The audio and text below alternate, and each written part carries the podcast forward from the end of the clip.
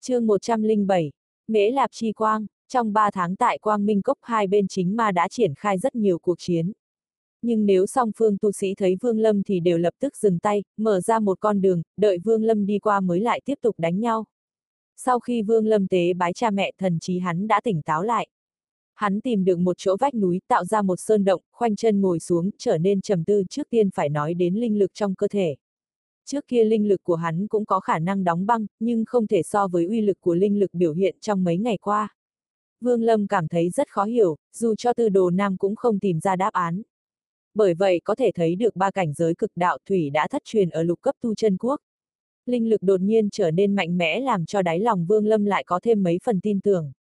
Bỗng nhiên hắn lại có cảm giác kỳ quái, linh lực trong cơ thể hắn đã có một cái gì đó tốt hơn nhiều. Dường như trong linh lực có ẩn chứa một thứ gì đó rất thần kỳ, vì có sự tồn tại của nó mà uy lực của linh lực đột nhiên bạo tăng. Trước kia hắn không phát hiện ra vì nó có hàm lượng cực nhỏ, nhưng hiện giờ đột nhiên hàm lượng nó đã tăng lên rất nhiều. Một ý nghĩ chợt xuất hiện, Vương Lâm nhíu mày, ngưng thần cảm ứng sự biến hóa của linh lực trong cơ thể. Linh lực bắt đầu từ đan điền, lưu chuyển trong kinh mạch toàn thân, rồi lại trở về đan điền, cứ lặp đi lặp lại như thế. Nhìn kỹ, hắn dần nhìn ra một số manh mối. Bây giờ, linh lực trong cơ thể hắn có màu thâm lam, nhưng đó không phải là màu sắc cơ bản của nó mà là do vô số tơ tằm màu thâm lam tạo nên. Vô số sợi tơ mảnh đó là nguyên nhân dẫn đến linh lực biến dị. Vương Lâm vung tay phải lên, một đạo linh lực từ trong bàn tay tràn ra, hình thành trong không trung một quả cầu màu lam to chừng nắm tay người lớn. Phía trong quả cầu này có vô số tơ tằm màu thâm lam. Trầm ngâm một lát, Vương Lâm giơ tay chộp một cái, trên mặt hiện lên vẻ ngưng trọng.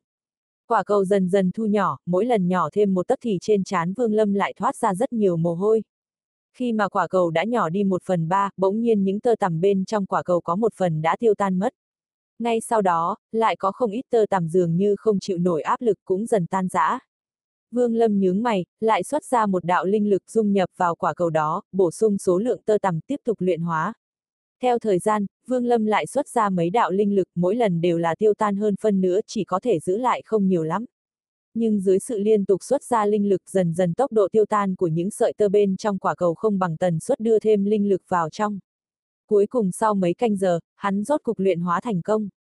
Mặc dù thần thái Vương Lâm rất mệt mỏi, nhưng hai mắt lại sáng ngời. Quả cầu đã thu nhỏ đến mức chỉ bằng một hạt gạo, màu sắc cũng không còn là màu thâm lam nữa mà đã biến thành màu xanh. Bên trong hạt gạo màu xanh này chỉ toàn những sợi tơ tản mát ra một cỗ hơi thở nguy hiểm. Hai mắt Vương Lâm chớp chớp, hút hạt gạo này về phía mình, rồi bay ra khỏi sơn động.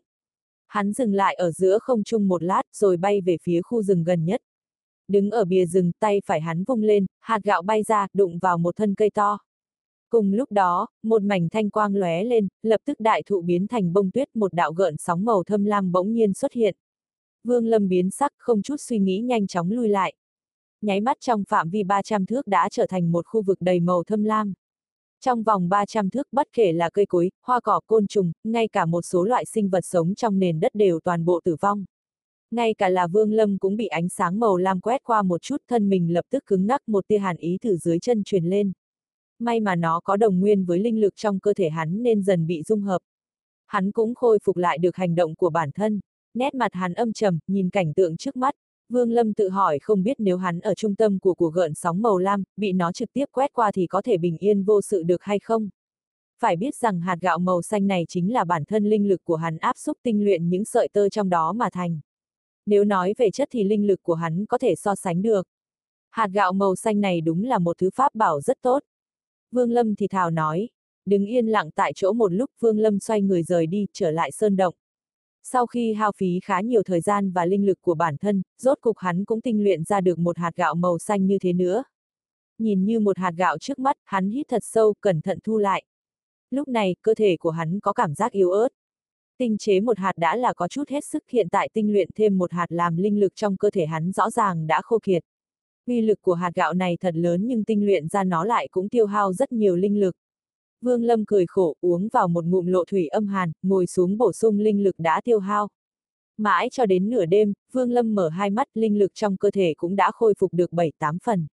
Ánh mắt chớp động, hắn lại xuất ra linh lực ngưng thần tế luyện. 3 ngày sau, trước mặt Vương Lâm có 3 hạt gạo màu xanh đang trôi nổi. Vẻ mặt của hắn lúc này rất nghiêm túc, 3 hạt gạo này đã là cực hạn của hắn. Hắn đã muốn tinh luyện ra thêm nhưng cũng không hiểu tại sao mỗi khi tinh luyện được hạt gạo thứ tư thì một hạt sẽ tự động tiêu tan.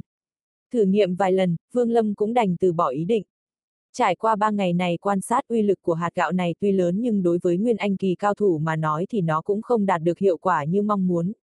Nếu là có thể ném ra 10 mấy hạt gạo một lúc thì tự nhiên có thể nắm chắc thắng lợi. Nhưng đáng tiếc Vương Lâm làm như thế nào cũng không thể tinh luyện được hạt thứ tư. Sau hồi lâu thầm nhủ, trong đầu Vương Lâm nảy ra một ý tưởng là đem mấy hạt gạo dung hợp làm một, như vậy uy lực có thể tăng lên gấp bội.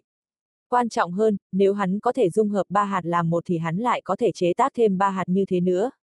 Nghĩ đến đây, Vương Lâm do dự đôi chút, hắn dùng đá vụn bày ra một trận pháp phòng ngự đơn giản, sau lại xuất ra một ngọc phù có tính phòng ngự từ trong túi trữ vật. Xong xuôi hắn mới cắn chặt răng, định khí ngưng thần khống chế 2 hạt gạo chậm rãi ép vào với nhau. Lúc này đây, Vương Lâm đã chuẩn bị sẵn sàng. Nếu tình hình không tốt thì hắn sẽ lập tức bỏ chạy. Từ từ, 2 hạt gạo cũng dính vào một chỗ với nhau. Trong nháy mắt Vương Lâm có cảm giác thời gian như ngừng lại. Tại thời khắc 2 hạt gạo va chạm với nhau, mọi vật như bị đông cứng. Ngay sau đó, 2 hạt gạo lại vô thanh vô tức dung hợp lại với nhau, không hề có gì đặc biệt. Ngoại trừ có vẻ thâm đen hơn một chút, bề mặt cũng không thay đổi. Vương Lâm ngẩn ra trầm ngâm một chút, rồi lại khống chế nốt hạt gạo còn lại, hướng đến hạt gạo mới dung hợp này. Ngay tại khi va chạm, một đạo thanh quang chợt lóe lên. Vương Lâm biến sắc, không chút do dự sử dụng một lần thuấn di, biến mất tại chỗ. Trong nháy mắt, một đạo ánh sáng màu xanh bạo xạ trong phạm vi khoảng 1 dặm đã trở thành một mảnh băng tuyết. Thân ảnh của Vương Lâm hiện ra cách đó khoảng 1 dặm. Tuy đã thoát hẳn ra ngoài phạm vi của quầng sáng nhưng đứng ở chỗ này Vương Lâm vẫn có thể cảm giác được hàn ý từ dưới bàn chân tiến vào cơ thể. Sau khi suy nghĩ cẩn thận, dù mất đi một lần thuấn di nhưng Vương Lâm cho là đáng giá. Xem ra chỉ có thể dung hợp được 2 hạt gạo mà thôi, dung hợp thêm hạt thứ 3 sẽ lập tức tự bạo. Hiển nhiên là không thể trở về sơn động nữa. Vương Lâm cười khổ, lại tìm một vách đá khác tạo ra một cái động thật lớn rồi bước vào. Mất đến mấy ngày, Vương Lâm lại tinh luyện ra 3 hạt gạo mới. Sau khi đem 2 hạt dung hợp với nhau xong, Vương Lâm đã thành công tinh luyện thêm 1 hạt nữa. Có thể thành công tinh luyện ra hạt thứ 4 cũng chứng minh cho suy đoán ban đầu của hắn, nếu đã dung hợp thành công thì cũng có thể coi như 1 hạt gạo mà thôi. Vương Lâm lại đem hạt thứ 3 và thứ 4 dung hợp lại với nhau. Cuối cùng, trong túi trữ vật của hắn đã có 3 hạt gạo. Trong đó, 2 hạt có màu sắc đậm hơn một chút. Sau khi làm xong đã hơn 1 tháng thời gian trôi qua, khoảng cách đến lúc mở ra phong ấn của Quyết Minh Cốc cũng đã đến. Vương Lâm đả tọa thổ nạp, một lúc sau phun ra một đạo lục quang. Thanh phi kiếm màu xanh bay lơ lửng trước mặt hắn, lưu quang tỏa ra 4 phía, hơi có chút linh tính. Vương Lâm phất tay, phi kiếm rơi vào lòng bàn tay hắn. Lúc này, thanh phi kiếm tỏa ra hơi lạnh thấu xương. Lục sắc tiểu kiếm này là vật mà hắn huyết luyện, nên khi linh lực trong cơ thể Vương Lâm dị biến cũng khiến cho phi kiếm có thêm thuộc tính cực hàn. Đang lúc hắn muốn đem linh lực biến dị để tế luyện thêm phi kiếm thì thần sắc Vương Lâm hơi động. Hắn lập tức tỏa thần thức ra xung quanh, liền cảm ứng được ở bên ngoài động phủ có hơn 100 đạo kiếm quang hướng phía hắn bay tới, như là đang đuổi theo ai đó. Khuôn mặt Vương Lâm lạnh như băng, lẩm bẩm, là hắn.